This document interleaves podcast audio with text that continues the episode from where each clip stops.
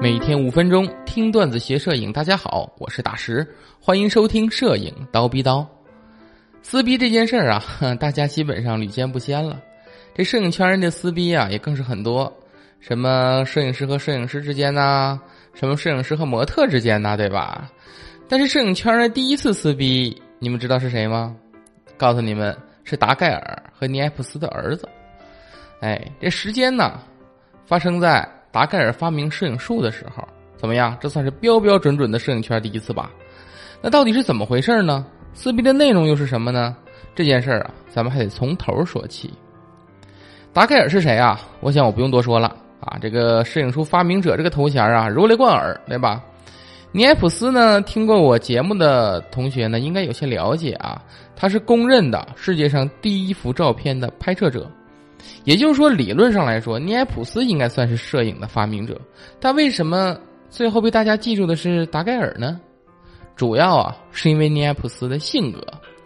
这尼埃普斯啊，从一七九三年起就开始实验这种永久性保存影像的感光材料，到一八二六年前后，尼埃普斯以犹太沥青作为感光材料，用了八小时的曝光时间，拍摄了世界上的第一幅照片——窗外。哎，这种摄影方法呢，被称作日光灼刻法。比起达盖尔那摄影术啊，整整找了十几年。到此为止，初期的摄影术啊研究基本也就算完成了。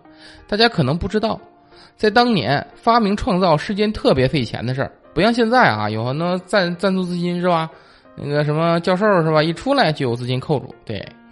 呃，所以呢，在当年，因为研究这东西啊，尼埃普斯生活是非常困苦的，唯一能回本的机会，哎，就是研究出这摄影术，然后申请专利，然后靠卖掉这专利赚钱。于是呢，在一八二七年，尼埃普斯带着他的杰作呀，来到了英国，希望得到英国皇家学会的认同，并且申请专利。当时皇家学会的人呐，对他拍摄的照片呐非常感兴趣，但是呢，要求他说出拍摄方法。尼埃普斯这人特固执啊，按现在话说特拗这么一人，哎，他就觉得这些人想要剽窃我的发明，就是不说，那你这怎么办呢？皇家这个英国皇家协会也就只能拒绝他专利申请了。你这是很正常事儿啊。到了一八二六年，负债累累且走投无路的尼埃普斯没办法，只能接受了达盖尔的建议，与其合作发明摄影术。而在合作之前呢，尼埃普斯与达盖尔啊。签署了一份合约，这合约内容是成立一个名为尼埃普斯达盖尔的影像公司。哎，摄影术发明之后所得的所有收益，尼埃普斯与达盖尔平分。之后呢，两个人都签署这份合约。啊，这个尼埃普斯呢也履行了承诺，将日光灼刻法毫无保留的告诉了达盖尔，并与其合作进行照相术的改良。得到了这些资料的达盖尔呢，直接就回到了自己的家中，开始了研究。尼埃普斯也开始了自己的研究。不幸的是，一八三三年七月五日，尼埃普斯突发脑溢血，在病痛中折磨了一天之后离世，享年六十八岁。他的葬礼啊非常简单，甚至都没有悼词。就这样，拍摄出世界上第一张照片的巨人，永远的闭上了眼睛。他研究成果的，呃，他的研究成果被他的合伙人达盖尔啊继承发展，在一八三九年，达盖尔公布了达盖尔银版印刷术，摘得了摄影术发明人的桂冠。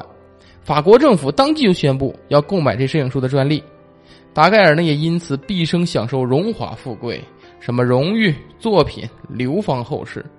但达盖尔有件事做的忒不地道，他就只说这照相术是。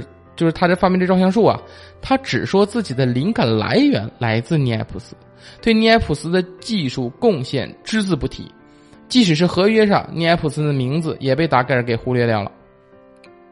然后这撕逼的事就发生了，尼埃普斯因为当时尼埃普斯死了，对尼埃普斯的儿子就拿着尼埃普斯那份合约一纸诉状，将达盖尔告上了法庭，通过法律手段争得了本该有份儿的发明拥有权和奖金。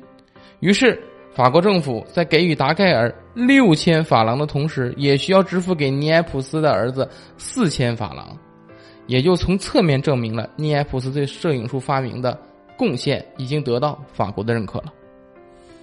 这尼埃普斯啊，一生穷困潦倒，呕心沥血发明呢，也就只有一幅残破的原作和一张复制品流失人间，未能得到应有的地位。他的名字被永远掩盖在了达盖尔耀眼的光环后面，显得暗淡孤独。据说在他家乡啊，人们是为他立碑的，称他为摄影的第一人。